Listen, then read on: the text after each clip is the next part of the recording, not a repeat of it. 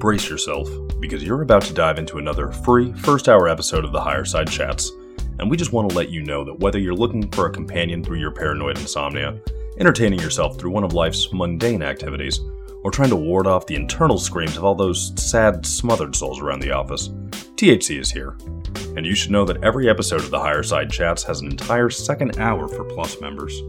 Sign up at thehighersidechats.com and you'll get years of Plus show archives, lifetime forum access, a special invite to Greg Carlwood's monthly joint sessions, MP3s of THC music, bonus episodes, tour videos, and 10% off t shirts, grinders, and whatever else ends up in the Higherside store.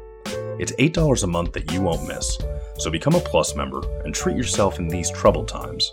Always action packed and commercial free, which means you'll unfortunately never hear my voice again.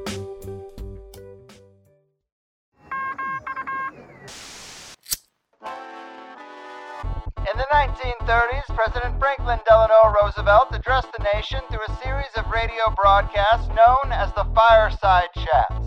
His aim was to reassure the common man that our society would recover from its troubled times. Well, we're far from 1930, and I deal with a different kind of fire. For a new era of worldly frustration, we offer a fresh conversation. I'm Greg Carlwood, and these are the Higherside Chats. Holy war in heaven, Batman from sunny San Diego. I'm Greg Carlwood, and I don't know about you, but my motivational hang in there kitten poster is just not cutting it anymore in the chaotic, cataclysmic, COVID 19 covered dumpster fire dust plume of a year that is 2020. Maybe it's mass ritual fatigue, as almost nothing seems genuine, the symbolism is off the charts, and everything we're presented with seems designed to drive us mad. Not even the sad state of Hollywood can muster up a spoonful of 8mm sugar to make this mind control medicine go down. Many guests have informed us of the importance of controlling the culture, and I look around America and I see very little that isn't cooked up by think tank roundtables, corporate boardrooms, or derived from the six sorcerers of Silicon Valley and their digital demonic overlords. But here to toss my flailing stoner frame a life raft to stay afloat in the rough and choppy waters of the vast conspiracy is our synchro mystic savior, the great Chris Knowles. You should know Chris well by now, as this marks his eighth time on THC, and his Secret Sun blog is surely on a lot of your short lists. In the shows of podcasts past, we've talked about everything from prophetic singing sirens and Lucifer's technology to NASA rituals, deep state design tragedies, esoteric agendas, UFOs, aliens, demons, and archons. Oh my.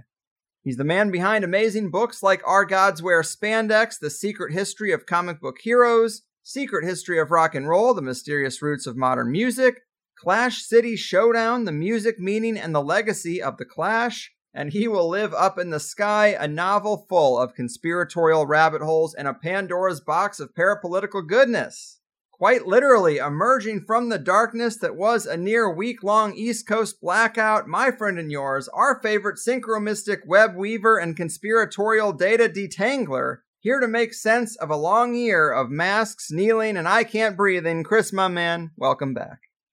Yes, we are back. we are back in black.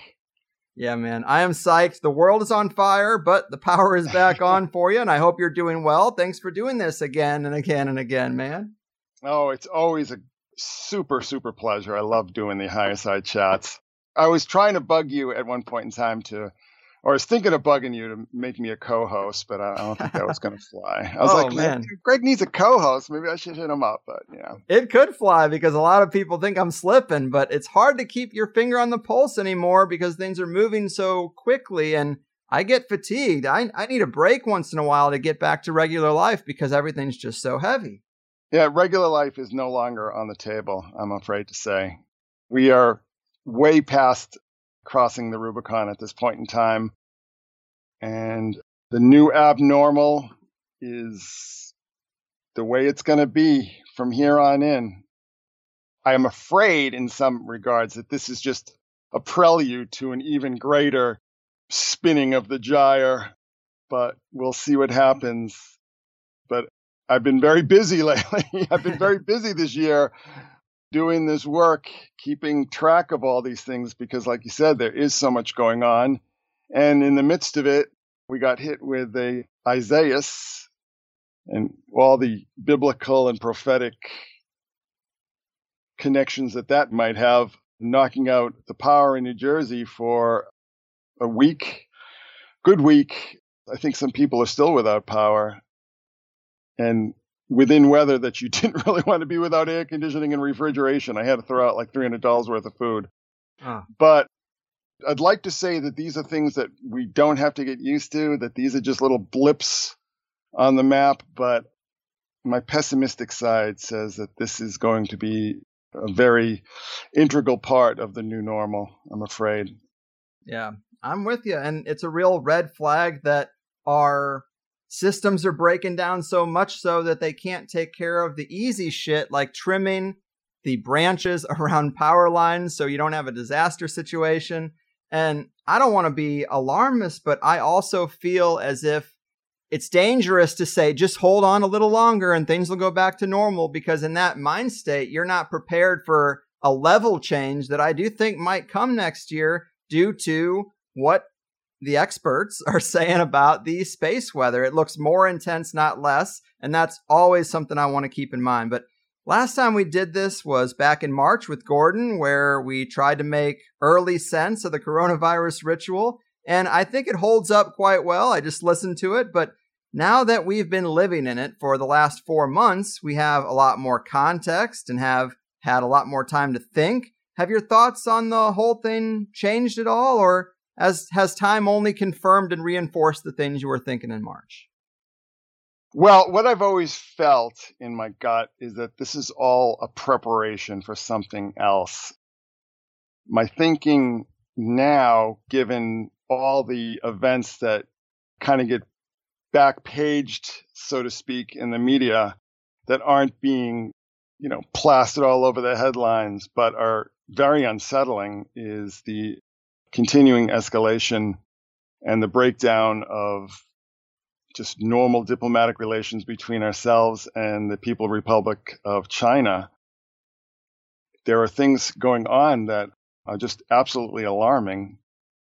And I think that given how intertwined our economies are, and particularly intertwined, you know, in the west coast of the United States and Canada as well, I think we're looking at a very messy and sticky situation.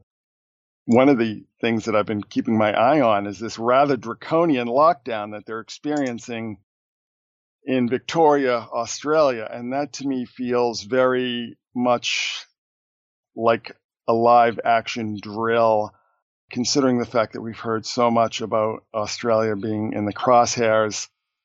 If things do explode God forbid, let's just say, between the United States and its allies and China and its allies. We've had the down right near you. I mean, you probably saw the smoke plumes from it, the fires of the Bonhomme Richard attack ship in the naval shipyard mm-hmm. down there. It was being repaired and it was on fire for like four days. And that was a vessel that they were looking at as being very integral to any sort of actions in the South China Sea. You know, that there's a standoff between the United States and the People's Republic of China over these ersatz islands. They're just creating out of whole cloth and calling them territorial waters. So we're looking at a very nerve wracking situation. And I also put the things in the context of I guess this aircraft carrier earlier that had an outbreak of of coronavirus, and there was this whole controversy with the ship's commander, and he was fired by the Secretary of the Navy, and so on. But there were also events that have seemed to have fallen down the memory hole where there seemed to be electronic interference with naval vessels operating in that area, causing collisions with like fishing boats and so on, and, and near collision with two naval vessels crashing into one another that seems to be unexplained. The U.S. Navy is something that too many people pay too little attention to because they basically run the world. They keep the shipping lanes open. They keep piracy from basically crippling the entire world's economy. And not only piracy, say freelance pirates in, in somewhere like Somalia or something, but, you know, state actors like we're seeing in China, just deciding that the South China Sea is their territorial waters and proving that by creating islands out of nothing. Hmm. Yeah, a lot of people have talked about those ships colliding and stuff as incompetence, but maybe it's some form of sabotage. I would believe that. I believe it. I believe it is sabotage. I, I honestly do. I, I think all these events that we're seeing with the U.S. Navy are deliberate sabotage. I don't think that they're chalked up to incompetence or accidents. I do believe just because of the context that we're seeing these things take place in. And I think that the real red flag here is the Bonhomme Richard catching fire for no apparent reason and burning for four days yes. at the San Diego shipyard. So that was very strange. And I don't even live all that close to the area, but I do remember that day. I have a bad sense of smell, and I was like, oh, something smells good. I guess a neighbor's cooking, and my wife is like, "That's plastic or something." That's uh, she's like, "That's not a good smell." And then, of course, we saw the news, and it's like, "Holy shit, that shouldn't even really reach where I am." But you mentioned Victoria, and that is a big thing for people who don't know what's going on in Australia. They were doing door-to-door knocks for their lockdown, and if you didn't answer the door, is a five thousand dollar fine if you weren't home. Crazy. I sent that to Gordon when I saw it, and he was like, "Yeah, man, once a prison colony, always a prison colony." And uh, it's it's really just sad to see. But I have long thought that Australia is like a mini U.S. or a lot of a lot of agendas happen there in that microcosm that maybe are derived from the think tanks that try to get things done here, like you know removing all the guns and you know, just in the stuff we're seeing in these lockdowns, they seem to have greater success with their operations when it comes to the people there. I don't know why, but uh, it's definitely something it's to watch. It's a smaller population. It's a smaller population. Right, right. You know, it's easier to do these kind of mass, like say, mass seizures of firearms and so on when you don't have 350 million people to contend with. And, you know, also don't forget uh, New Zealand. But let's look at this in the context because I think sort of the daily back and forth we see on places like Twitter sort of obscure the larger picture, which is that Australia and New Zealand as well are part of what's called the Five Eyes, and the Five Eyes being basically Great Britain and its former colonies having this worldwide network of surveillance and monitoring of activities that they, the Five Eyes, you know, the five spies basically uh, sharing information, basically having contiguous intelligence resources. So, Australia, again, I mean, look where it is, right? If things do go south, and again, let's hope to God that they don't, Australia is going to bear the brunt of it you know, I don't believe that we would see, you know, this massive mobilization of troops and equipment and airplanes and so on. I think that we would see something very different. It would be sort of like a, a lukewarm war, let's just hmm. say, you know, rather than a cold war or a hot war. But again, Australia is highly cognizant of where they sit in relation to the belligerence to these Five Eyes alliance here. Mm-hmm, mm-hmm. Well, when it comes to coronavirus, I remember asking you about symbolism and syncs within the narrative, and it was probably just too early at the time. But like you've said before, everything is star magic. And in April, you wrote a post called Space is an Altar Swan Swan H.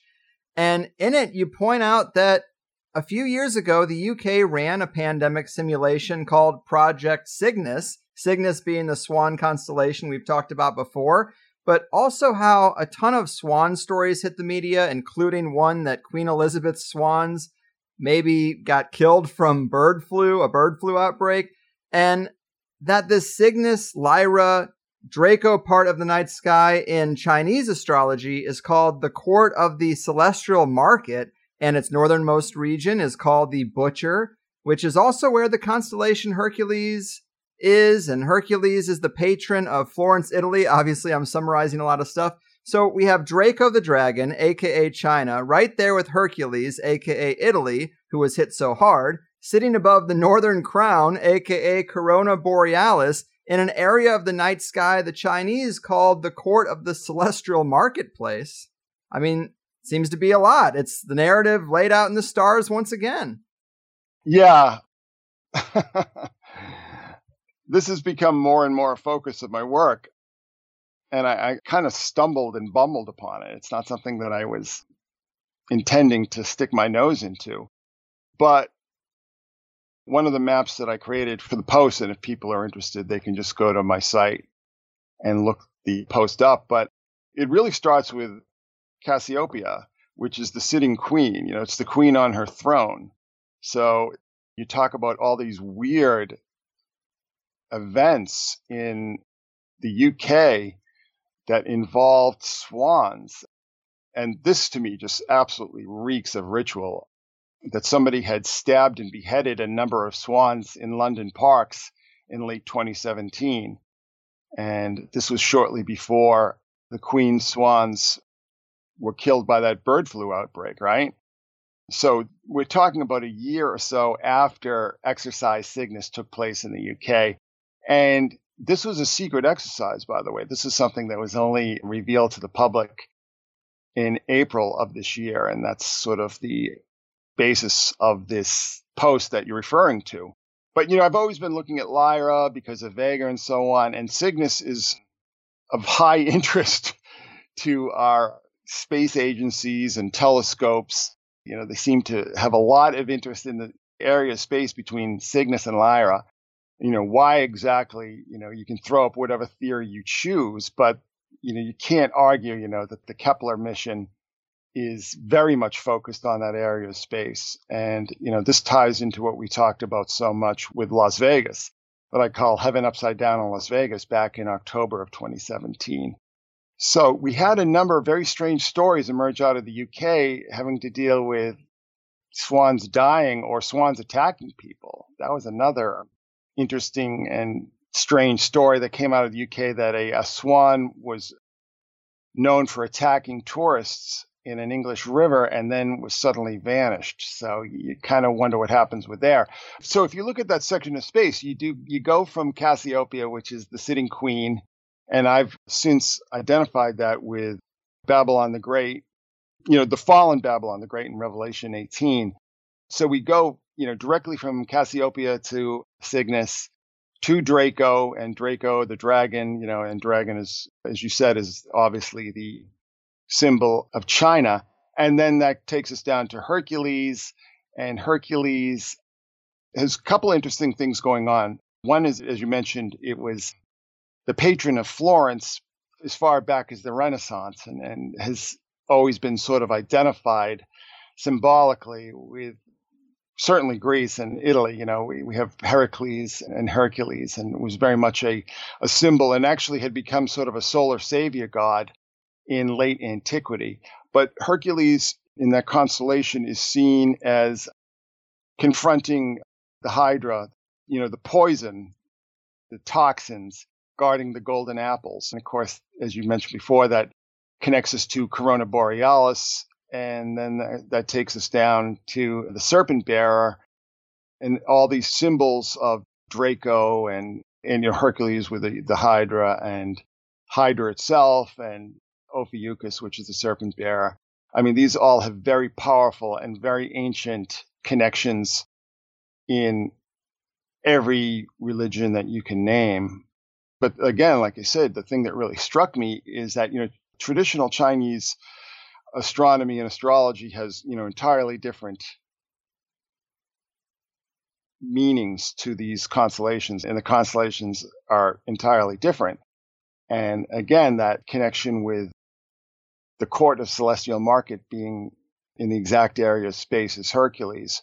So you have, you know, markets and butchers and measuring cups and all these kind of symbols connecting to that. And those are the kind of things that just, when I see that stuff, it really, it just, you know, I feel this pressure in my sinuses. I, I feel this, I just know there's something there. It's like some sort of instinct that has this physical reaction that psychosomatic reaction, I guess you would say.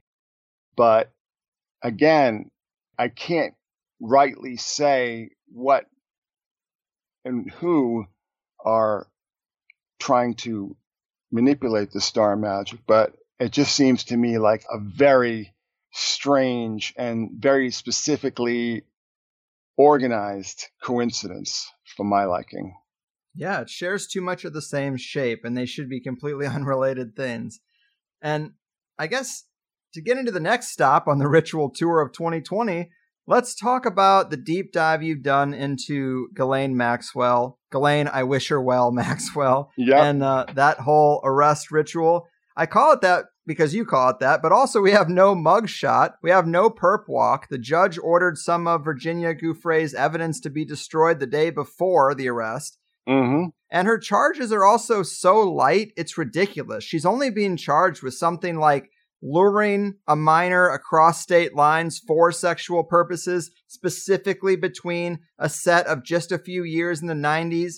So, right on the surface, that's a very light charge considering what the victims have been saying her involvement really was. And it just seems like a sham, but it also goes a lot deeper, doesn't it? It does. And one thing that I've always said throughout the entire length and breadth of the Secret Sun blog is that ritual is everywhere and that people who are in very high places and, and highly placed in various sectors of our government and corporations and military believe things that we don't and believe things that we might not even be aware of existing. And the great example that I would point to this is Michael Bloomberg, the multi billionaire, having this weird fixation on Mithras and feeling that he had to actually move the Mithraic temple that had been found during an excavation in London into the center of his new headquarters in London. And that seems maybe a little bit trivial to some people, but if you look at it in the context of Mithra symbolism that I've done a lot of work to point out, like for instance the Mithra symbolism in Rockefeller Center, and the fact that AT&T, which is again now one of the biggest and most powerful corporations in the world, has the winged version of Mithras as its logo, its official yet secret mascot, I guess you would say, is Mithras. And then, of course, there's the Statue of Liberty, which is not a woman. it's it's a man. It's Mithras. You know, there were some interesting news stories that came out a few years ago that talked about how the sculptor had modeled the Statue of Liberty on his brother and not his mother, as usually been assumed. But hmm. if you look at Mithraic mysteries, it's very similar to, like, say, a form of Freemasonry, that there are initiatory degrees. And the second initiatory degree is Nymphus. And that's where all the plebes, the pledges, so to speak, dress up in female clothing and makeup and so on. And I think you can probably imagine what the purpose of that was because there's a another fraternity that Michael Bloomberg is a prominent member of in Manhattan that's filled with all these movers and shakers.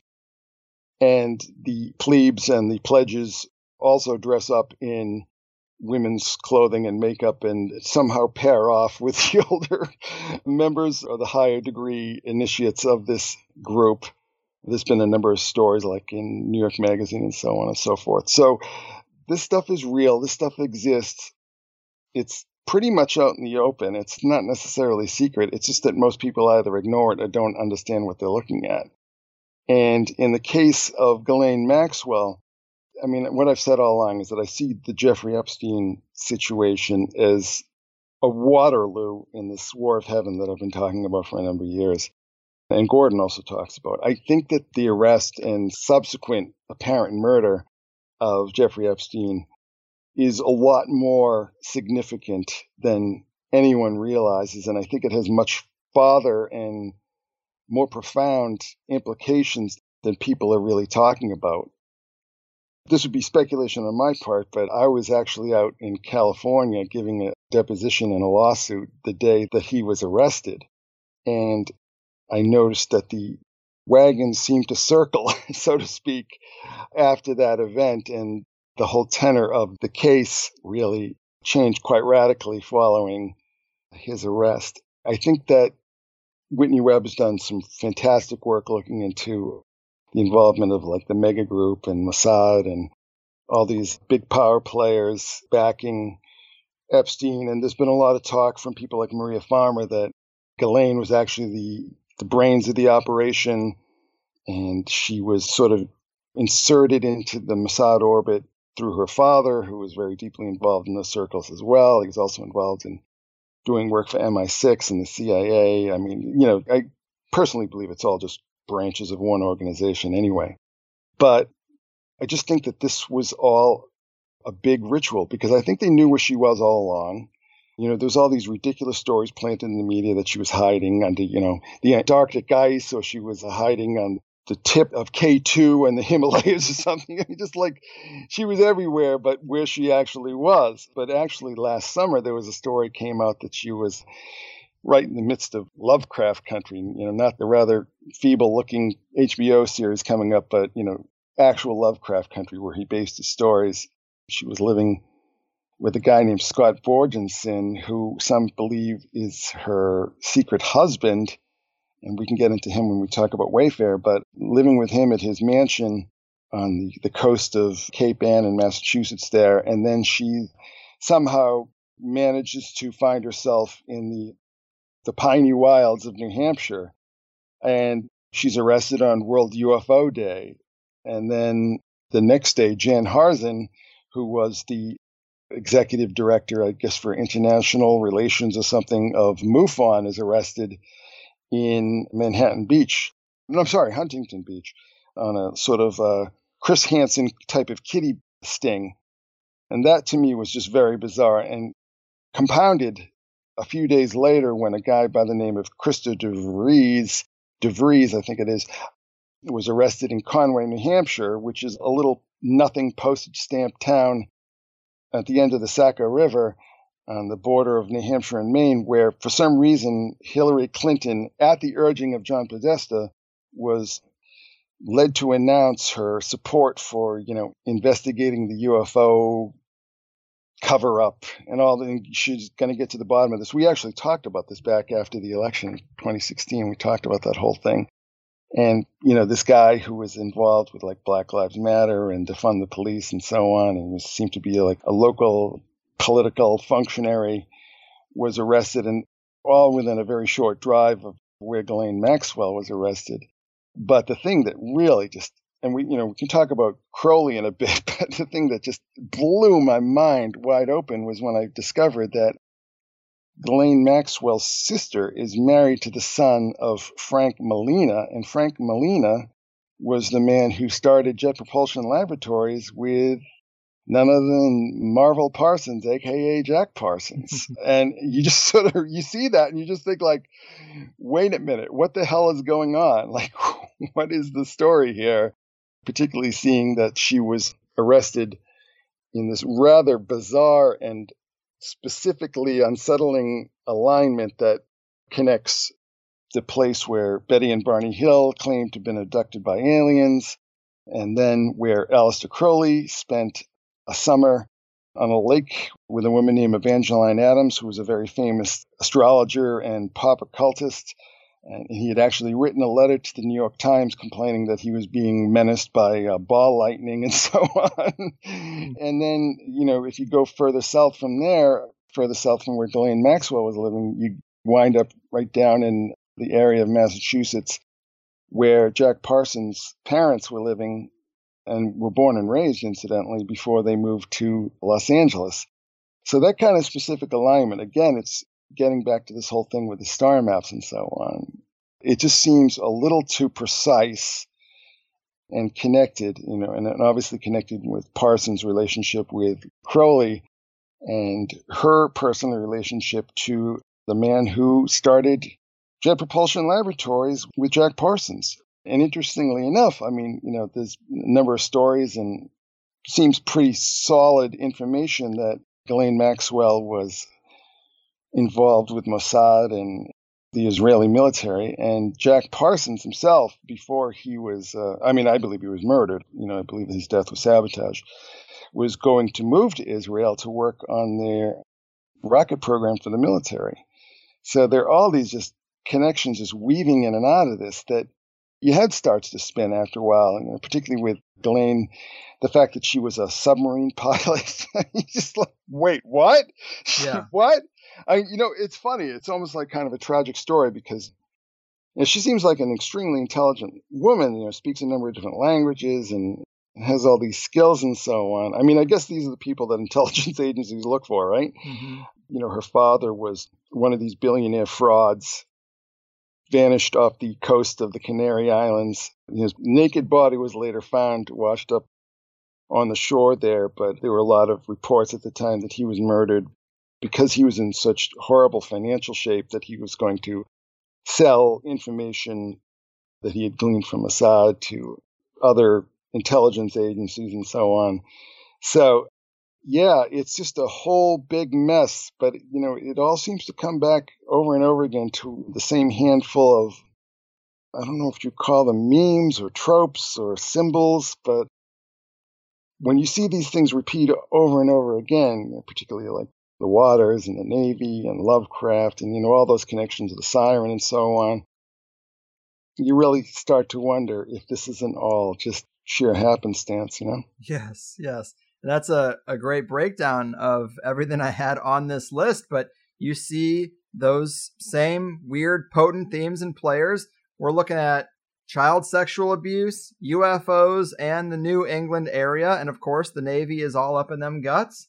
And, you know, just to make the case for people that are like, well, not everything's multi generational. I'm not connected to what my dad did. You know, that's totally separate. Maybe you're making leaps, but not really, because you mentioned Whitney Webb, and I just listened to an interview she gave, and she's talking about Ghislaine's sisters. And apparently, one of her sisters, or I even think two, are involved in some high level security software, kind of like a PROMIS software 2.0 Mhm. thing, because their dad, of course, was involved in that scandal. So there's definitely a multi generational component to what's going on there. And I was just looking at this. So Our Gods Wear Spandex came out in 2007. The first Iron Man film came out in 2008. Nobody cared about superheroes or could have predicted that Hollywood would devolve into basically only superhero movies at that time. And last year, He Will Live Up in the Sky came out, and like clockwork, its contents are spilling out into reality. Again, we never want to give too much info away about a novel, but the backdrop for the book and some of the major themes are both major bullseyes for some of the wild threads of 2020 and some of the stuff we're talking about right now. yeah, I don't claim any prophetic powers. I think that I was just a lot of the themes that you're talking about. I had written about originally in 2015, and as I mentioned the last time I was on your show, or the time before that, I started working on this book five years ago, and it just took me a long time to get going. But you know, yeah, the fact that we have this connection with UFOs in New Hampshire certainly caught my attention when Ghislaine Maxwell was arrested. It just seemed a little bit on the nose. And, you know, one of the things that I've written about recently and I've written about for several years now, I've written about originally in the Lucifer's Technologies series back in 2016, 15, was, you know, the fact that that area of northern New England has a lot of whistle stops on the ufology greatest hits.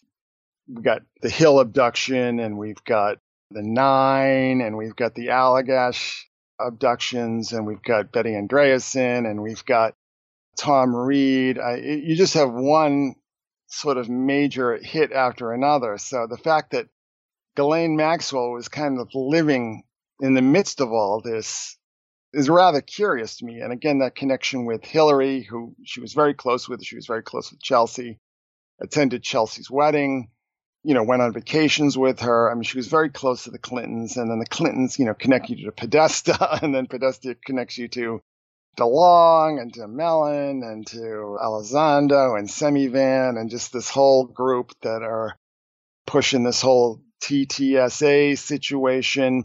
And then, you know, one of the things that I pointed out in the blog before is that, you know, To the Stars Academy is the English translation, roughly, of the company that Jack Parsons started when he was booted out of Frank Malina's Jet Propulsions Laboratory. And that was a company he started called Ad Astra.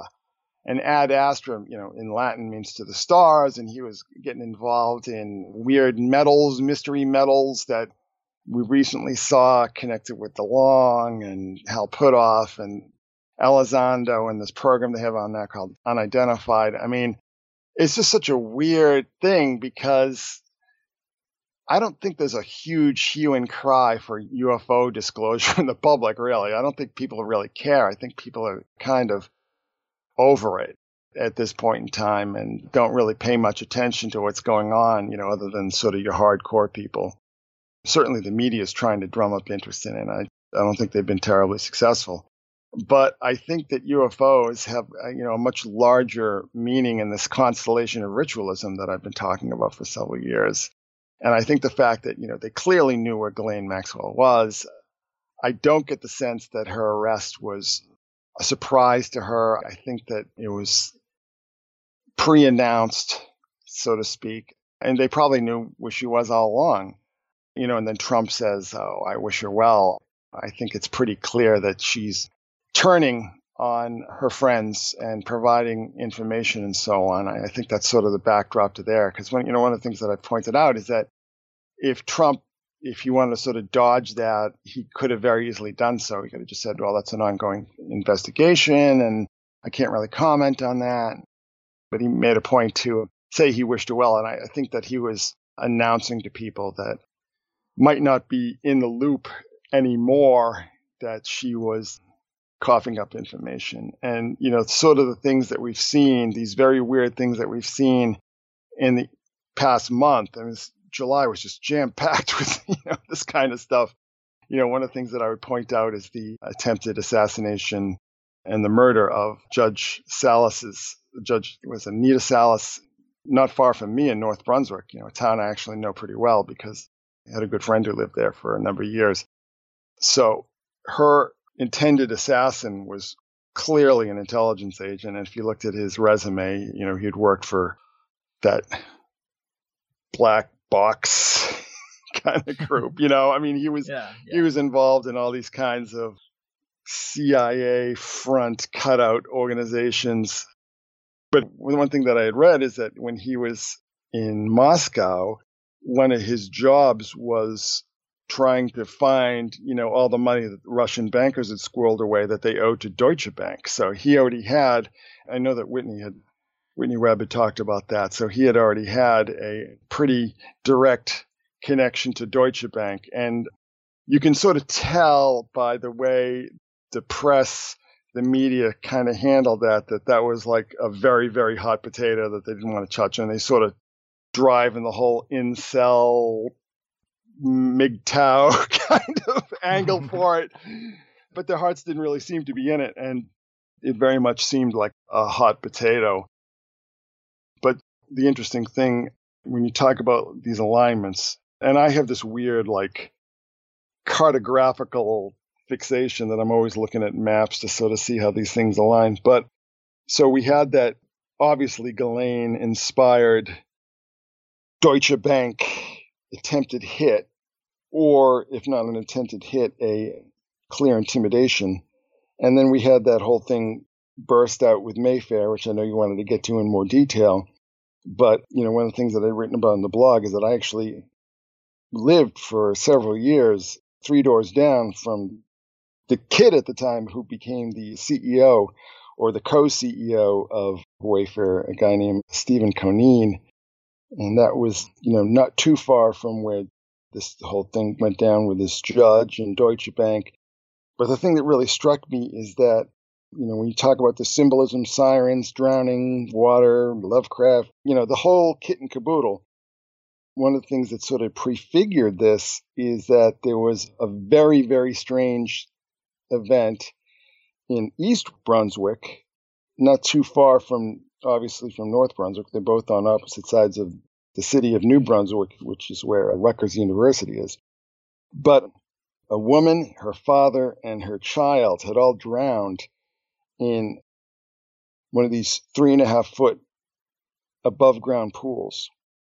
And you know, nobody could figure it out. You know, right. it just it was just a total mystery. But then there was this whole story that this woman shared a name with somebody who was involved with the Gates Foundation and was handling all this money, and you know, these stories sort of filtered through, and you kind of wonder is is this misdirection or is this just the broken reality construct just misfiring? And, you know, it's very hard to say. I mean, a few days or a couple weeks ago, they came out and said, "Oh, you know, there's a part or portion of the pool which was seven feet deep.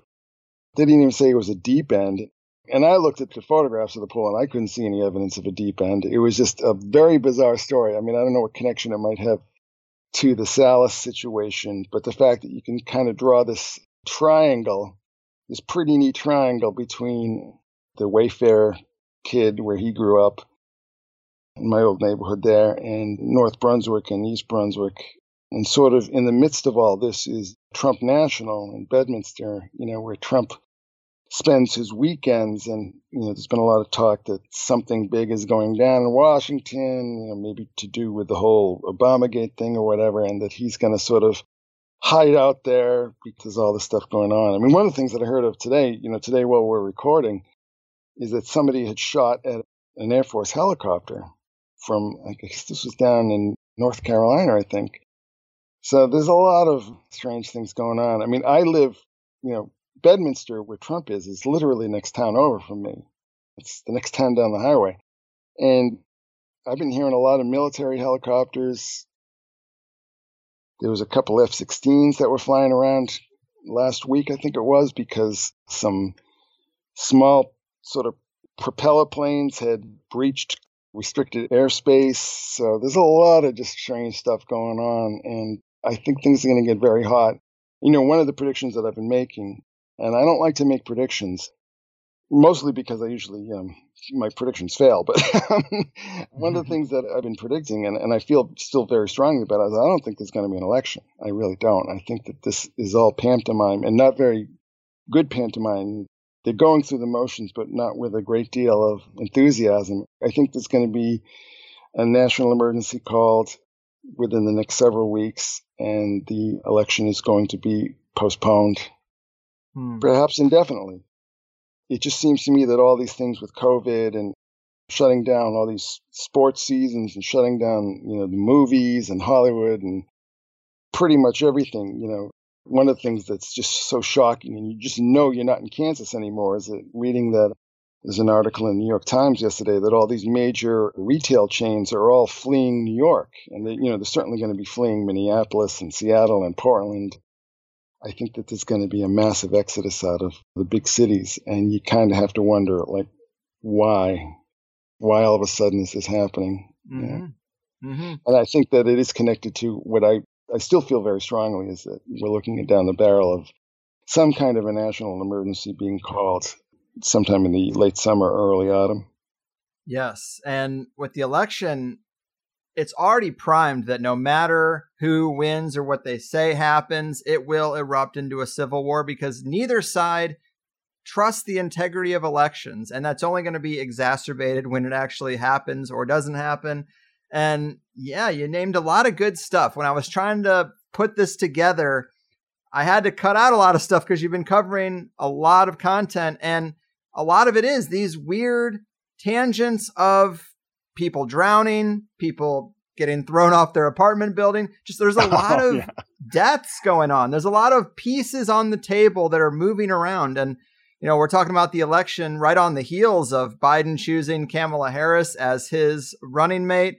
And I've already seen the very funny joke of Biden Harris 2020, cop a feel. Yeah. it's just a very funny way to express it doesn't make any sense. They're doing defund the police at the same time they're electing her. Whatever. That's all kind of just the circus of politics. But I think it's interesting that, you know, the two people running were the two people that were very heavily vetted during the primaries and the two people that generated the least amount of enthusiasm among any of the primary voters. You know, I mean, yeah. Kamala Harris dropped out pretty early in the process. And Joe is just sort of limping around trying to figure out where he was and what his name was before the people who run the Democratic Party panicked over Bernie Sanders possibly winning the nomination and just sort of took poor Joe, who really needs to be put in a rest home at this point in time, and crowned him their candidate. You know, they've done a very good job at hiding him for the most part. And what we've seen of him, you understand why they're hiding him. I just don't get the feeling that you run that ticket when you really believe that there's going to be an election. So here we are in, we're getting in mid August. You know, as we're recording this, it's the 12th. In a normal election, right, we would have the conventions by now, wouldn't we? The party out of power usually has their convention in July. And then, you know, the party holding the White House usually has their convention right about now. And we're hearing all these stories that it's just going to be like this online thing. And it's just like, are you kidding me? Are you seriously kidding me? I mean, it's just going to be like a Zoom meeting, you know? These, and, you know, I've had people tell me, well, you know, everybody knows who's going to win. And it's, you know, in mystery, everybody knows who they were going to vote for. You know, first of all, not everybody knows who they're going to vote for. I don't believe that at all. And secondly, the conventions are not just you know, to nominate their candidates, it's part of the campaign. It's a huge publicity infusion for them that's very important to these campaigns.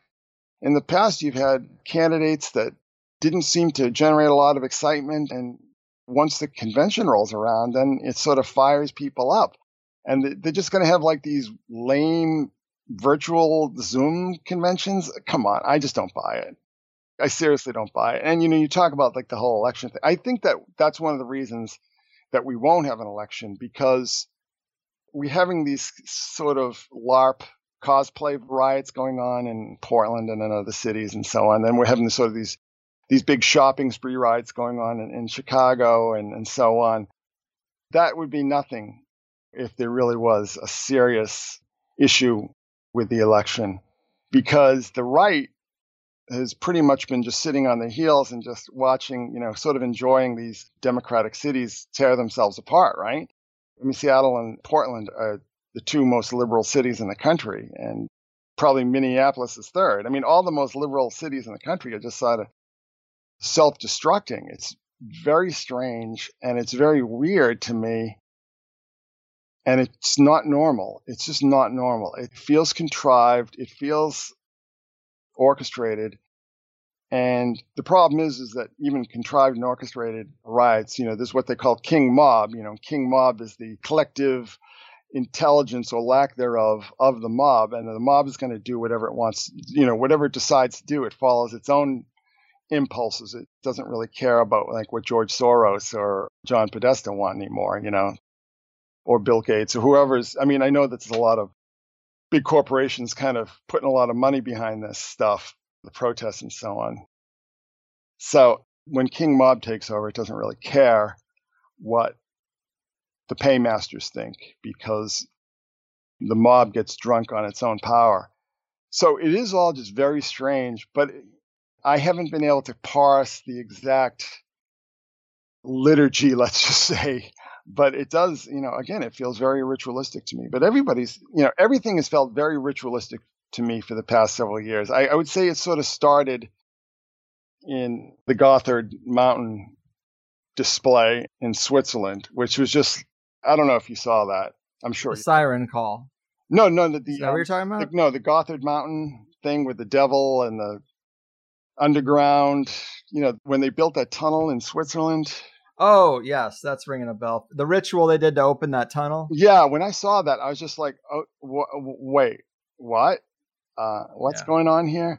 And it's interesting too because my interpretation of that ritual was just entirely separate of what they said it was. You know, because I, you know, I was familiar with the symbolism that they're using, and it's just clear to me that that's Jupiter Amon, aka Pan, you know, aka whomever, you know, the horned and hidden god that I think is sort of at the center of this entire cosmology. And I think that, you know, seeing that people just see horns and just go, oh, it's the devil, you know. I mean, I don't know where that actually comes from.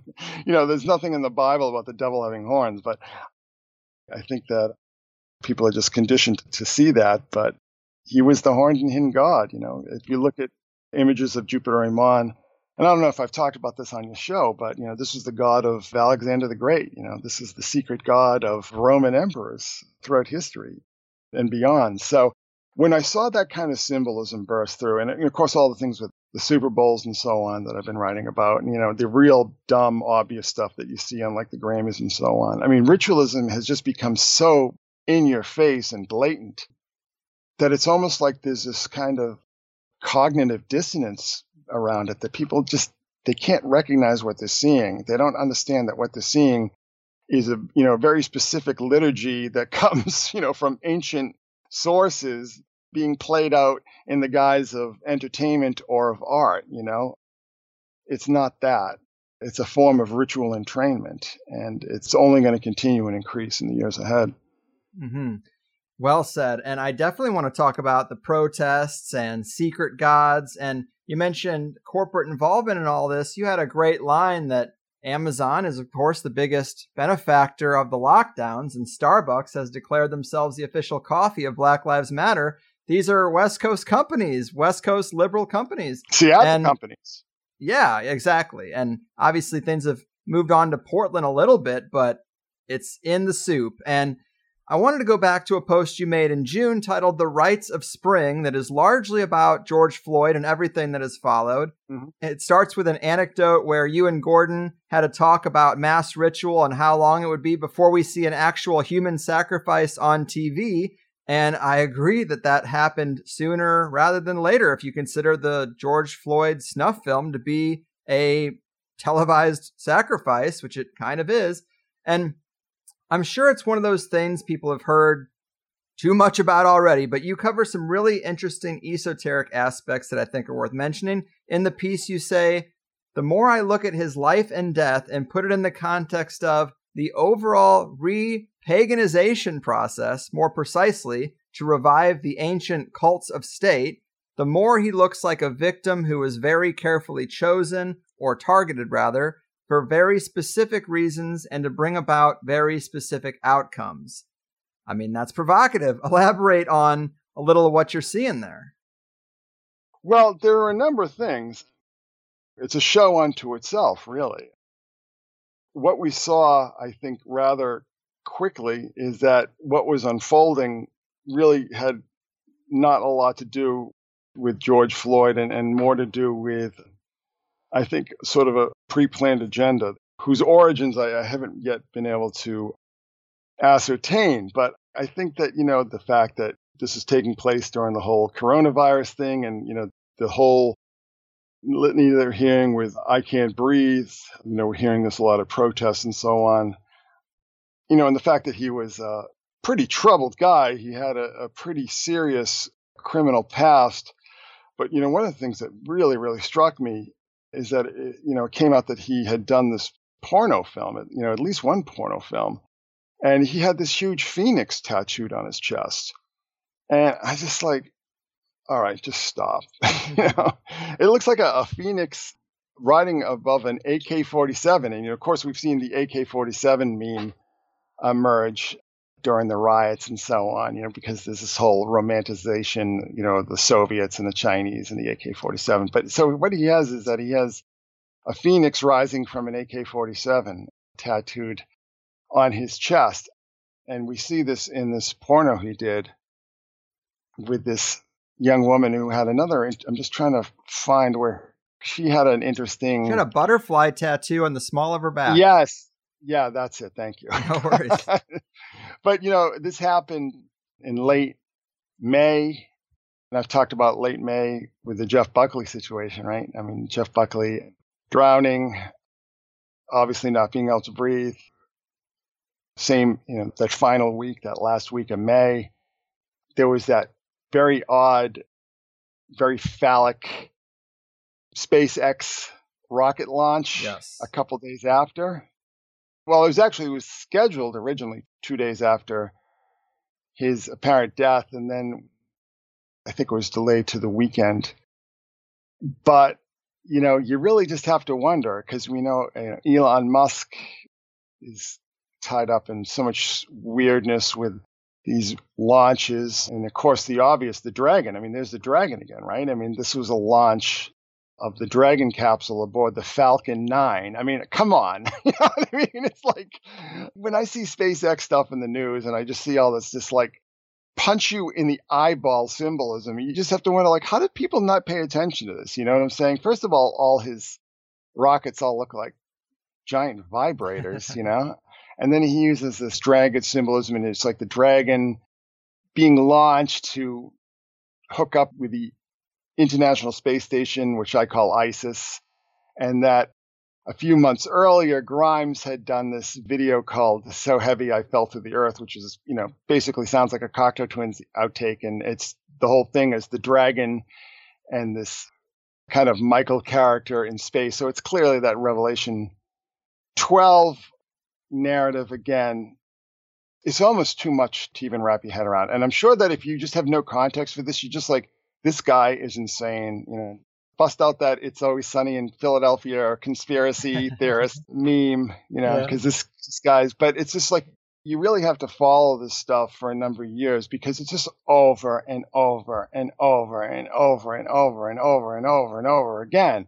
And it just breaks you down. You know what I mean? You just, you can no longer, you know, ascribe things to coincidence or happenstance, you know, particularly when they just really hit these beats. You know, one things that I talked about, and I know that the late Tracy Twyman and I had talked about actually, you know, shortly before she sort of vanished, before she died, talking about the genuflecting, you know, and we talked about that on your show as well mm-hmm. with, you know, the 49ers and the 4 9 and that whole symbolism, Stephen Paddock's birthday being 4 9 and that whole thing with NASA and the astronauts. I mean, just it's just over and over and over and over again, just hitting these beats over and over again. And then the kneeling that we saw with the police, and you know, the one thing that I've been pointing out for years is that the Fraternal Order of Police is just another Masonic lodge, and it's pretty obvious by the symbolism that they use. And you know, one thing I don't know if I mentioned this on your show either is that you know, I had a friend, and she had told me that you know her husband had joined the New Jersey State Police, and that you know they made him become a Mason. They made him join a lodge. That that was like that's what you had to do. Huh. so you know, again, there are just so many things going on, and the public is so easily distracted and it's just so oblivious to the antecedents to this that all the symbolism that we're discussing, you know, kind of in a haphazard manner at the moment, but you know, we're kind of jumping around a lot, but all the symbolism that I referred to has, you know, very clear, documented precedent and antecedents. You know, it's not just things that I'm just pulling out of a hat. It's all things that tie to very well established and, and well known ritual and mythological and religious symbolism and liturgy. Yes. You know, it's interesting. I was an, another sort of rebel scholar who passed away a few years ago was Acharya S., who had written The Christ Conspiracy and a number of other books. I mean, I was friendly with her as well. But one of my criticisms of Acharya is that she would sort of draw on kind of like these late Victorian quasi occultists, sort of quasi theosophists, people like Gerald Massey. And I mean, I know she was a big Massey fan. And I think that none of that stuff has really held water. It hasn't held up to scrutiny. When I go for this stuff, I'm, not looking in sort of obscure text trying to trace the symbolism back. I'm looking at things that, you know, are in Wikipedia or Encyclopedia Britannica, you know, things that are very well established, very well documented because you have enough of a fight trying to convince people that this is real and this is really happening without having to lapse into a lot of cultic pseudo history, you know? yes, it's true. And you definitely threw a lot out there. I wanted to frame up part of this with uh, my notes here, but as you say, we've seen a lot of police kneeling this year, and you point out how intertwined Freemasonry is with police departments across the country, and that kneeling like this originated as the Freemasonic action of genuflecting to honor Hiram Abiff.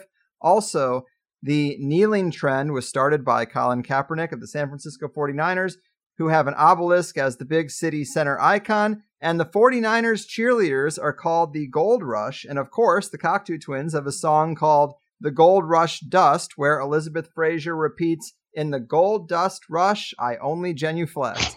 and some more icing on the synchro cake for people familiar with previous shows we've done or who follow your blog. The woman who owned the nightclub where George Floyd and Derek Chauvin worked calls herself La Sirena Major on Instagram, or the Great Siren. Also, the girl who took the video of Floyd's death has the last name Frazier. Yeah, and one thing that I found out in the interim is that so her name, the woman who allegedly took this video, was named Darnella Frazier, right? And one thing that I found out subsequently from Elizabeth Fraser's sister is that her family calls her Ella. You know, so it's like mm. that that Darnella. you know I mean? It's, like, it's, almost like a little pun, you know?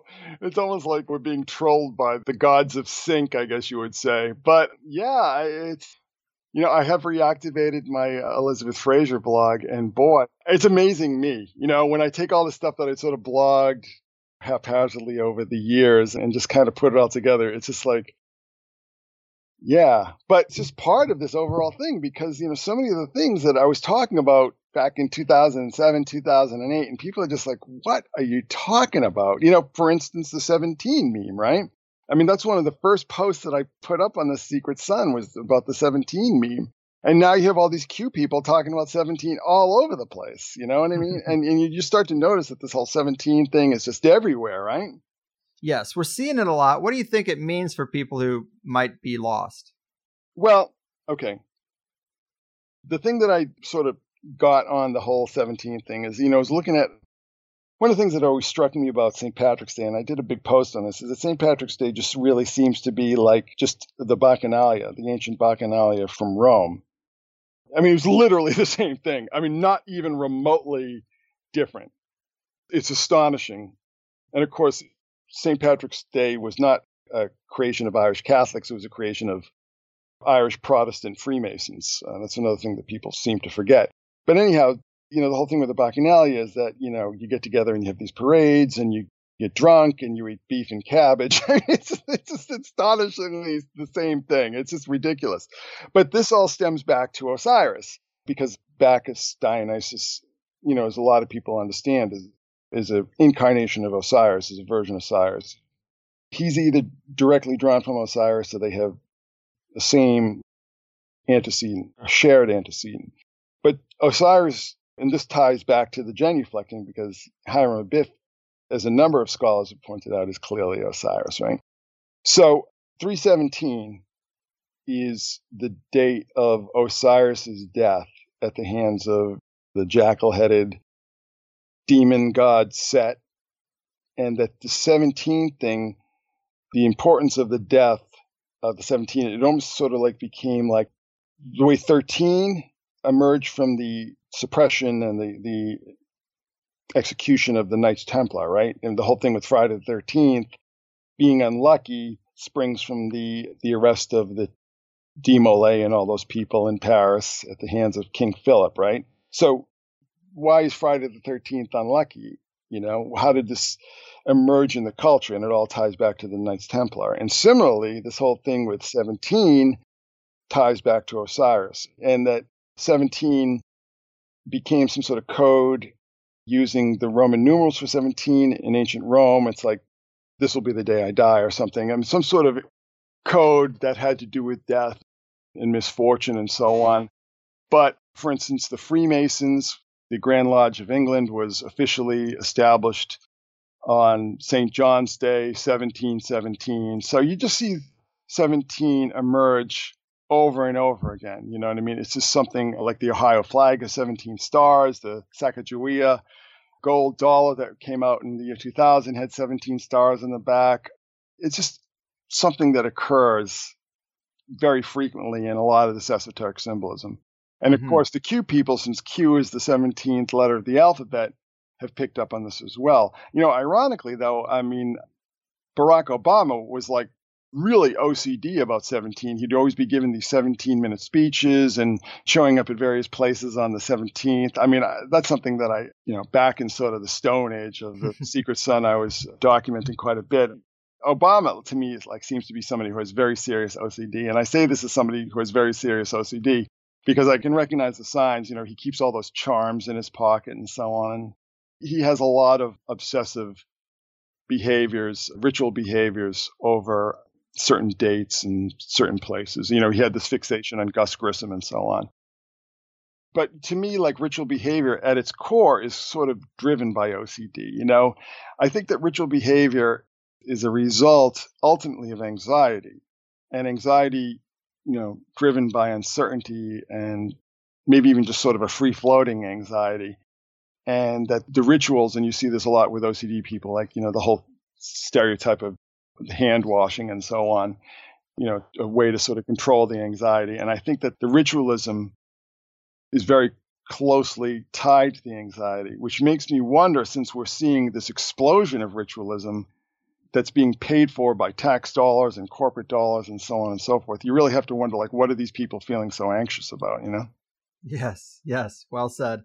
And to uh, throw a few more logs on the rites of spring fire and just run through my notes here, which is some of the things you said, some you didn't, but you write one of the central tenets of ancient paganism, aside from blood ritual, check, we got that, is phallic worship. Yes. In that light, I can't help but notice that the SpaceX Dragon launch was scheduled twin days after George Floyd's death. So having the Falcon's phallus return the Dragon to the stars with twin astronauts that particular week can't help but get my attention. Same goes for them stalling the launch 17 minutes before it was set to go the first time. Remember that Horus the Falcon returned Osiris, who died on the 17th day, to the stars. Then skipping ahead a bit, there were many ancient gods associated with the sacred phallus, but the most visually striking of them was Priapus. Priapus? Mm-hmm. Priapus. Yeah, yeah. Festivals festivals of Priapus were held in June, coincidentally enough. His sacred animal was the donkey, ding ding ding, and his Roman name is very close to mutiny or rebellion or resistance, if you prefer. So Great stuff. And just making the point that these are star magic rituals and space is an altar. So we have the ascent of the sacred phallus the week of George Floyd's death in the Twin Cities. And then a story comes out that scientists have discovered a mirror image of a planet and star that look like Earth and the Sun located 300 light years away. Where? In the constellation Lyra. I mean, boom, there it is. Which is next to Cygnus, yeah. yeah, you throw something up and space calls back. We talked about that with Oumuamua, and it's always in that mix. It's very strange. Well, I would just sort of qualify that a bit because one thing that I've I've become very skeptical about astronomy and astrophysics and all these stories that we're hearing from these telescope missions and so on. And the right. reason being is that you just hear like so much ridiculous nonsense being put out by these agencies, you know? You know, things about black holes and, you know, the universe being shaped like a donut or a potato chip or, you know, a pretzel. I mean, just like it's just constant speculation that's you know, what is it really based on? You know, I mean, that's one of the things that I have a, a major problem with is that we're making all these definitive statements that, you know, this water on this planet that's 300,000 light years away. Well, you know, how do you really know that? You know what I mean? I, I've become very skeptical of science overall since we have what's called the replication crisis, where 70% of experiments, the results cannot be replicated or reproduced, which means the science is invalid, right? We're seeing so much of this. And I think that with a lot of these sort of pop astronomy stories that come out, I think that there's a lot of just nonsense being pushed on the public. But at the same time, I think it's ritualized nonsense. Mm-hmm. You know what I mean? Yes. So, you know, I don't know whether if they really did find this twin Earth and this twin sun, you know, the same week of George Floyd's death and the rocket and you know the same week that led up to the the festivals for Priapus and so on. I mean, I don't know if any of that's true, but the ritual component of that cannot be argued with. But another thing that I would point out too is a lot, a lot of times when these stories come out, so say these stories come out at particular points in the timeline that ritualistically correspond to events that we're talking about. You know, when you sort of look at the fine print, like these discoveries were made like six, eight, 12, 18 months ago, you know what I mean? And that the stories seem to be held for particular reasons. You know, we discovered this, or we think we discovered this, or we're pretending we discovered this, so our funding won't get cut, et cetera, et cetera. but the stories are, are released, you know, at timed intervals to sort of coincide with these launches and these major sort of geopolitical or social events that have the same sort of ritualistic context that they're looking to, or whomever is looking to capitalize on. Mm-hmm, mm-hmm. And we have talked about that before too. Like, it doesn't really matter if something is real. They put stuff out to get mental attention. You put mental attention on something, it generates energy, some story or announcement that comes out that we see scrolling through our Black Mirror phones. It really doesn't matter if it's real, if people trust these organizations and think it's real. There's something in play there. But also, just to throw out a related tweet to all this, you wrote, Ancient phallic worship centered on martyred gods like Osiris and Dionysus. Huge parades would be held in springtime around the obelisk, like San Francisco, Portland, and Seattle all have, and protests look a lot like parades. Women would wail for the martyr, check, and men would publicly castrate themselves, which I think could be symbolized in militarized police standing down and kneeling to untrained youth you know, soy boy, we could say, a bunch of these kids that really would get their ass kicked if the confrontation was allowed to happen. They're kneeling to these kids. But seriously, does a lot of that mirror what we've seen in the wake of all this? I would say so. And when it comes to the symbolism of the highly ritualized 2020, you also point out that the combination of kneeling, cops submitting, and mask wearing, it all has a very BDSM feel to it. And as strange as that is, I really don't think you're wrong. No, I don't think I'm wrong either. But, you know, that kind of BDSM and that kind of sexuality was also very tied up in these ancient rituals as well. I mean, you talked about the Galloi, you know, who would work themselves up into a fever pitch, you know, these initiates, and then take a piece of broken pottery and cut their junk off and throw it through somebody's window, you know, and the person who got the junk thrown through their window would have to give the initiate clothes and food and money and so on and so forth. So, you know, that kind of ties into the whole, you know, there was a huge trans movement back in the ancient world, right? And I've really come to believe personally, I don't think there really were priestesses in the ancient world. I think they were mostly cross dressers or eunuchs. And I, I, certainly believe this in, like, say, Mesopotamia, because, you know, one of the things when you start to look at Mesopotamia, it just seems to see that, you know, there's so many different priesthoods, you know, cross dressing or trans priesthoods with all these names. And you sort of wonder, like, were any of these actual women? You know what I mean? So it, it is part of the same process. And the phallic worship, it's part of this. And it's sacrificing your manhood, sacrificing your phallus for the great mother and for her martyred son, right? And, you know, we saw the photograph of the Washington Monument being struck by lightning that same week. And then there was this academic, I believe in Alabama, who was trying to goad protesters on to take down these obelisks, you know what I mean? One of which was a, I guess, for a Confederate war monument. I think that was in somewhere in Alabama. But then, you know, others were trying to encourage people to take down the Washington Monument itself and, and so on and so forth. So it's all this like phallic sacrifice symbolism you know, the phallus rising to heaven.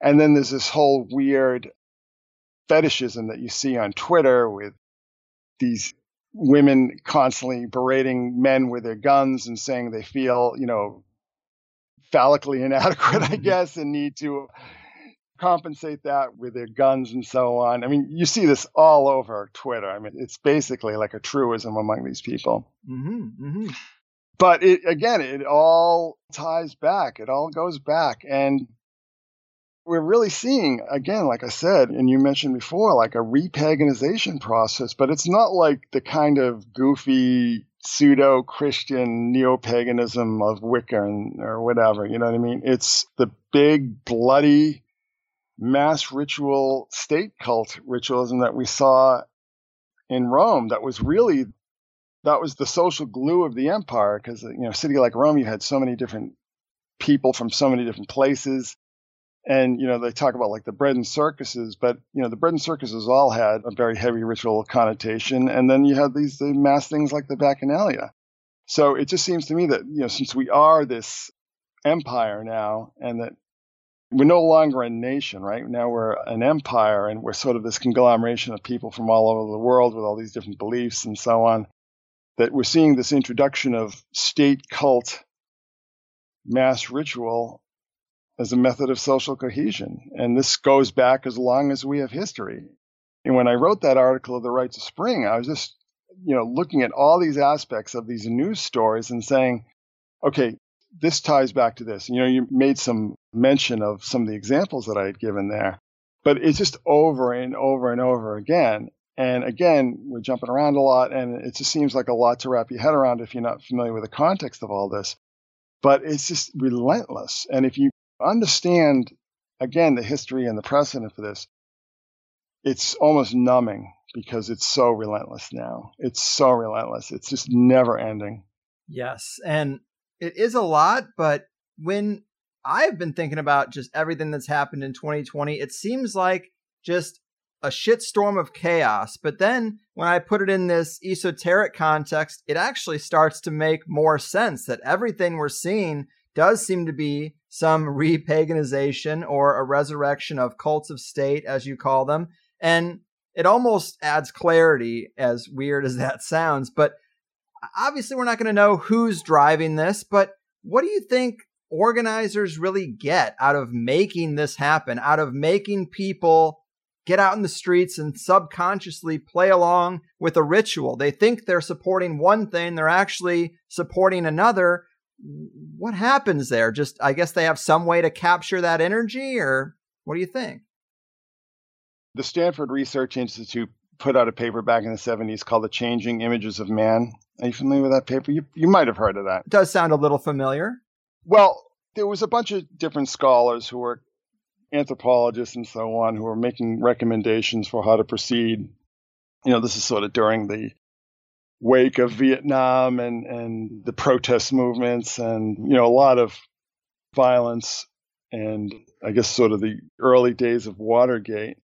So one of the people who was commissioned to make recommendations had said that what we needed was this sort of civic religion that drew on, they said more Egyptian antecedents, but you know, similar to how Freemasonry incorporated these themes and these symbols and these rituals into their own practices, right? So basically coming right out and saying, and this was, you know, SRI is a very big deal.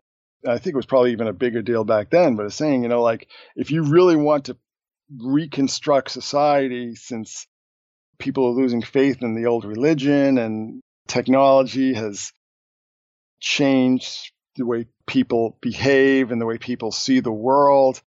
A good thing to do or to try would be like take the pageantry of Freemasonry, which is usually a pretty small affair. I mean, you know, most lodges have, I don't know, maybe 20 people involved in these things and, and do it on a mass scale. So, I mean, I'm sure a lot of your listeners are familiar with this. I know I've talked about this in past shows. I don't know if I've talked about it here, but this was a very specific recommendation saying that, you know, if you really want to take postmodern society and put it back together in some sort of coherent manner, that, you know, look what the Freemasons are doing. And in so many different ways. I mean, what we're seeing is drawing from that, right?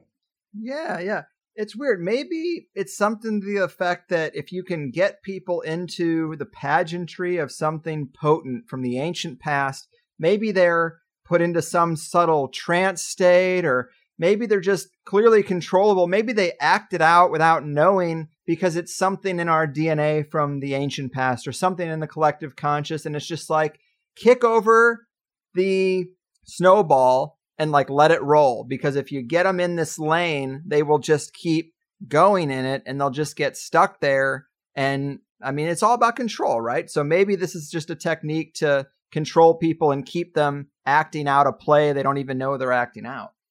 Well, I think one of the things is that, you know, human beings are social animals, right? I mean, we need to feel like we belong to some well and we're certainly tribal right? We, we need to belong to some kind of tribe you know? We need to be able to identify ourselves with some larger group.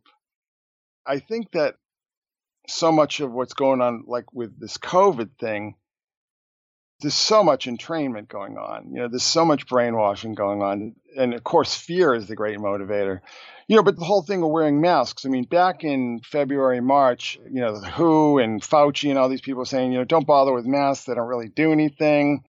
And then all of a sudden, you know, just wearing a bandana on your face will save you from the bubonic plague somehow. You know what I mean? It's getting people to wear masks and then creating in groups and out groups like, oh, you know, all these videos you see on CNN and sort of Democrat Twitter, like, oh, you know, this person was thrown a fit because they didn't wear a mask, or this person got into a fight over a mask. And you're just seeing this stuff all and over and over again. And people start to identify with like that. They take sides. It's like, oh, I'm in the mask tribe and you're in the no mask tribe.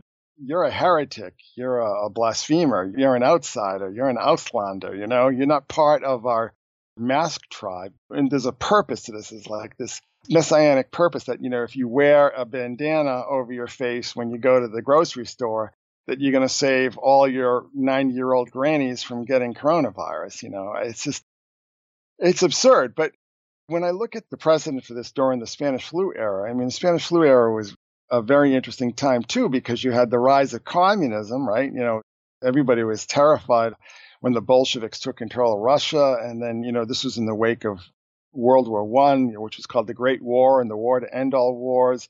You know, there's a tremendous amount of social anxiety. There's a tremendous amount of fear. You know, people had experienced total war for the first time. You know, I mean, wars, people used to get out their lawn chairs and go watch battles like during the Civil War. And all of a sudden, you know, they're dealing with cities being bombed and gassed. And I think that the whole mask thing with the Spanish flu was a reaction to that. I haven't done a lot of studying to that, but that's just sort of when you look at the timing, it's very interesting, right? I just think that now it feels to me that, I mean, scientifically, I just don't see what wearing a mask does. And you notice that you never hear people talk about like washing your hands anymore. It's all like the mask, you know? But it's all like to get people to put on this uniform, really. You know, it's kind of in training people to wear uniform. And, you know, one of the things that I talked about back when everything just went kerblooey in the wake of the whole Highway 91 situation in Mandalay Bay and Las Vegas and whatnot was this whole like wear orange thing. You know, that seemed to be like one of the dry runs for this. You know, it's like getting people to wear orange. And there was like any cause, you know, bullying, gun violence, whole host of causes that you know you wear orange with. So that creates an atmosphere where like you know you're working in an office and it's like well we're going to wear orange tomorrow because we're against something that everybody would be against like bullying. And then you know somebody shows up like they're not wearing orange or they forgot to wear orange and it's just like you like bullying man? What are you a nazi man? You think people should be bullied? What do you want to kill babies? What do you hate puppies man? What the hell? You know it's just like this insanity, right? Yeah. And you just, you see this being repeated with the masks, you know. And again, like, you know, one thing that we had talked about and I've mentioned a number of times in the past is that masks were a big part of occult ritual and this dates back to the mystery religions. I mean, look at the whole thing with like the Venice Carnival, right? Mm-hmm. Those uh, very iconic masks, that whole eyes wide shut thing that you kind of see.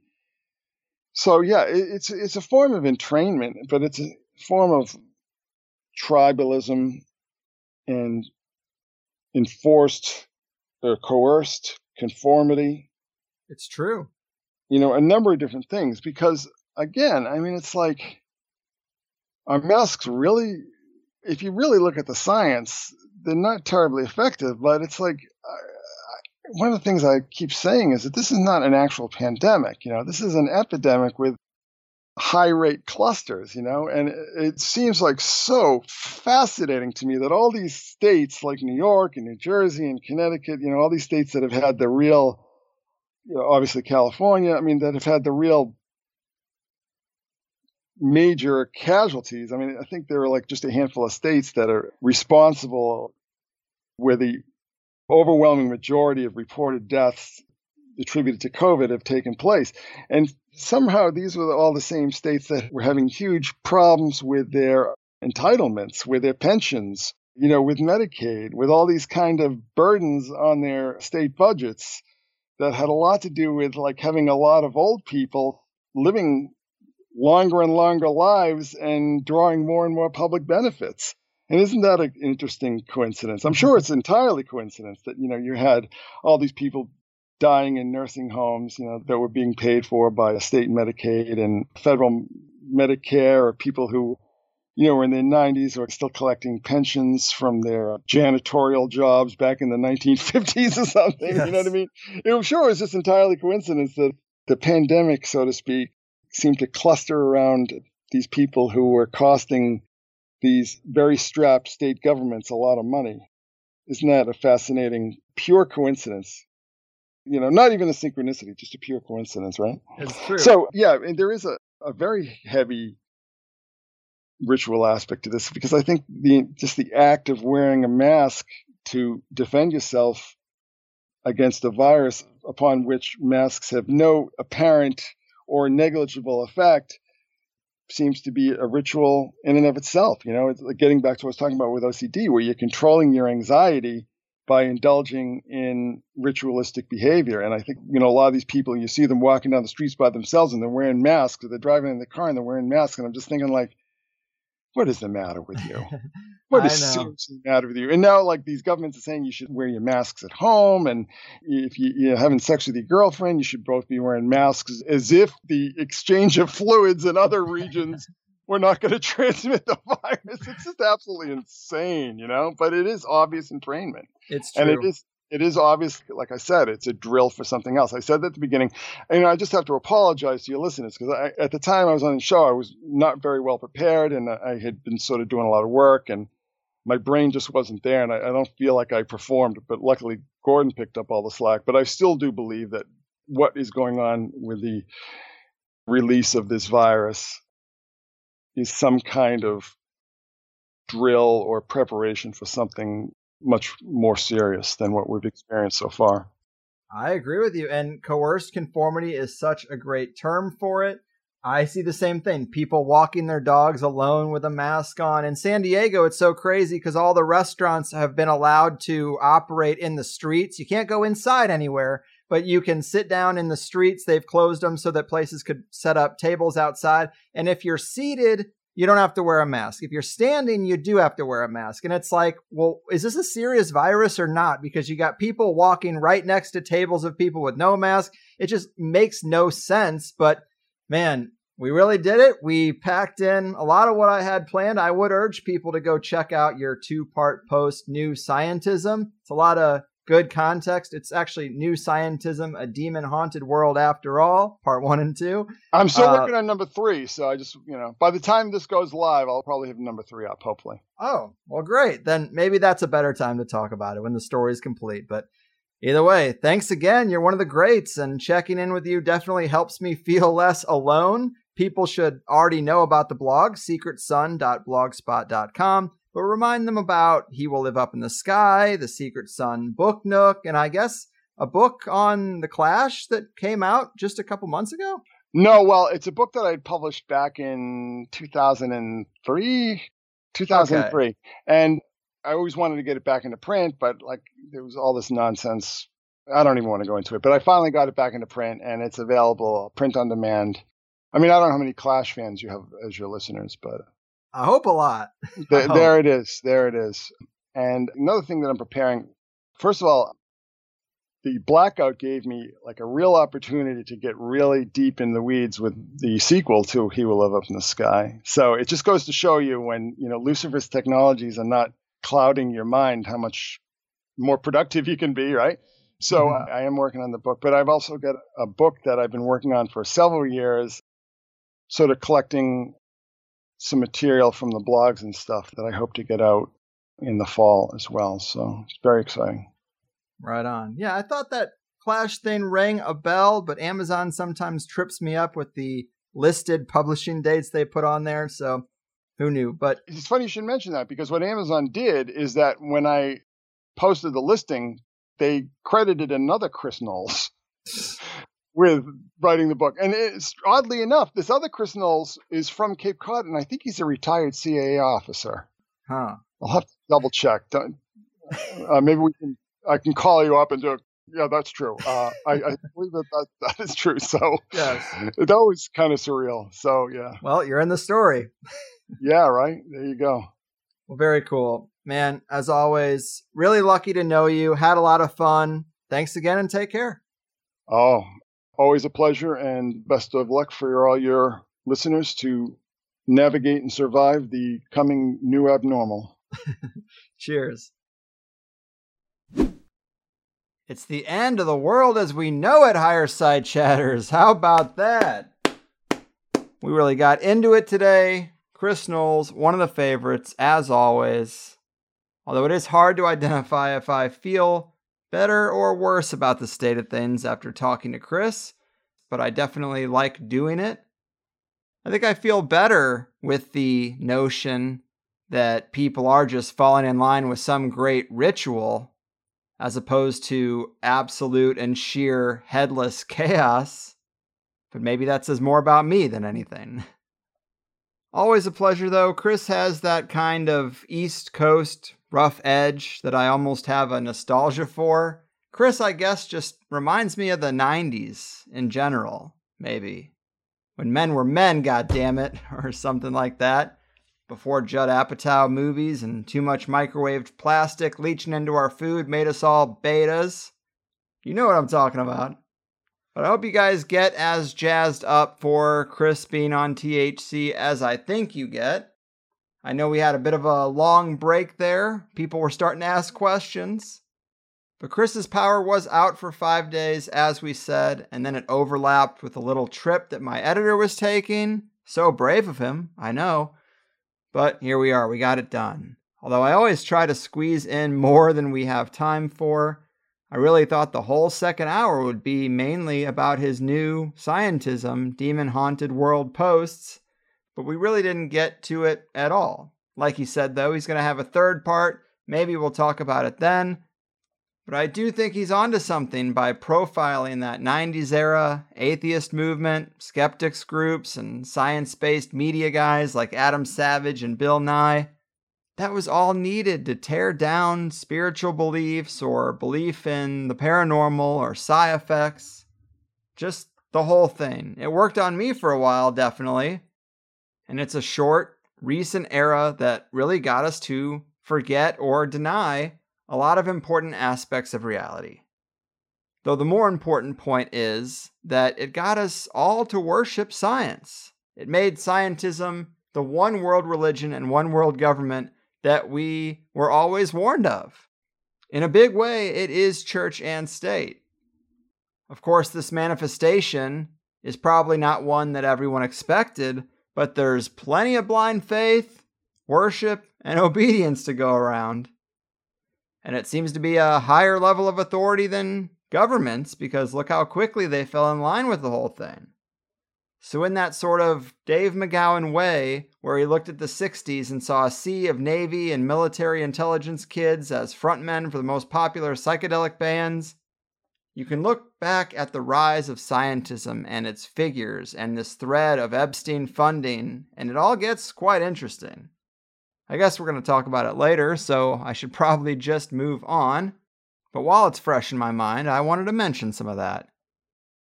And scary to think that this could all just be a drill throughout 2020 or some precursor to several more layers of shit being laid upon the world in the future. You know, I'm never a big fan of theories that insinuate the elite are really making decisions for our own good, but I've heard some intriguing cases to be made that the masks and the pleas to stay inside and away from big groups are largely protocols for keeping the species alive during a stellar impact of some kind, one they might know is coming. Because, of course, they wouldn't tell us, but maybe they'd want to keep the system intact as much as possible. This golden goose that they inherited from generations past. So they give us other reasons to stay inside and a reason for everyone to have a mask candy because they might know something big is coming and it's the only little bone they're willing to throw us. It does get pretty interesting, but ultimately, I think they're more willing to just watch us all die. And that said, another whole added element of the New England area breakdown concerning the hotbed of strangeness where Ghislaine Maxwell was hiding out in, and where she was taken after the arrest, is that it's all right in the middle of Lovecraft country. I don't know if you guys have seen the first episode of the HBO show yet, but it makes me think of times where they've, say, opened up a famous pharaoh's tomb right before the Mummy movie comes out, or you'll see a quirky little story about someone finding a moon rock in their grandpa's storage right before they make some astronaut NASA circle jerk movie. It's like, would you look at that? Ghislaine Maxwell got arrested in quite a weird area. How weird, you ask? Check it all out in the new HBO series. Which is, you know, all right so far. But as for the Higherside Chats, that's the show. Nothing is genuine. We're all being initiated, and the new cult of state is in full swing. I suggest you find your faith somewhere else and choose a different altar to worship at, if any at all. Why not just be your own god and tell the old Goblin King you have no power over me? And with that, sign up for Plus if you want to hear the second hour where we talked about Hollywood burning, the digital takeover, more signs that the end is nigh, all that good stuff. What does it matter? You'll sign up or you won't. Go with what feels right. Paywalls are a bummer, but I wouldn't be here without it, or you'd be listening to a series of sad, pathetic ads I'm lucky I don't have to deal with. Oh, yeah, and that other Chris Knowles is actually a retired analyst for military intelligence from Martha's Vineyard. So that's fun, but I'm getting out of here. Big thanks to Chris and to you, dear listener. Stay safe and keep saying, I've done my part. Your move, ritual makers, sovereignty takers, and priestly overlords of the new scientism order. Your fucking move. This is important, hear what I said. I'm trying to tell you it's not paranoia, not in my head. It's just the hard truth. On your door while I still can to ask you a question. Cause I know your head is still in the sand. Don't be sheep to your slaughter for the rest of your life. Oppressed, oppressed, but you're getting woke. You say you don't want to be stressed until the day you die. Tough luck, my friend. Did you get the memo? Can't you see that we're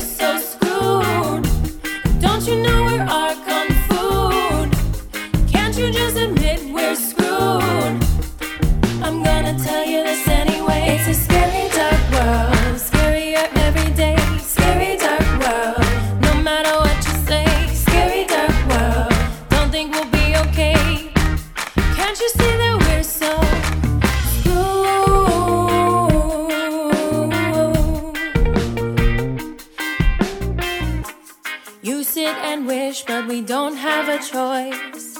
It seems we're stuck here. You can find gnosis, drown out the noise. Now use that altar and up your magic game. And listen to THC, you know.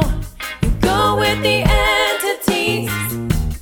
If you ever see the UFO, don't be sheep to your slaughter for the rest of your life. Oppressed, you're getting woke. You say you don't want to be stressed until the day you die. Tough luck, my friend. Did you get the memo? Can't you see that we're so screwed? Don't you know we're our kung food? Can't you just admit we're screwed? I'm gonna tell you this